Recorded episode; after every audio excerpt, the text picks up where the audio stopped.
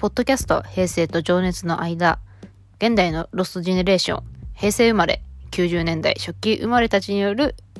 映画と音楽のゆるっとトーク番組です。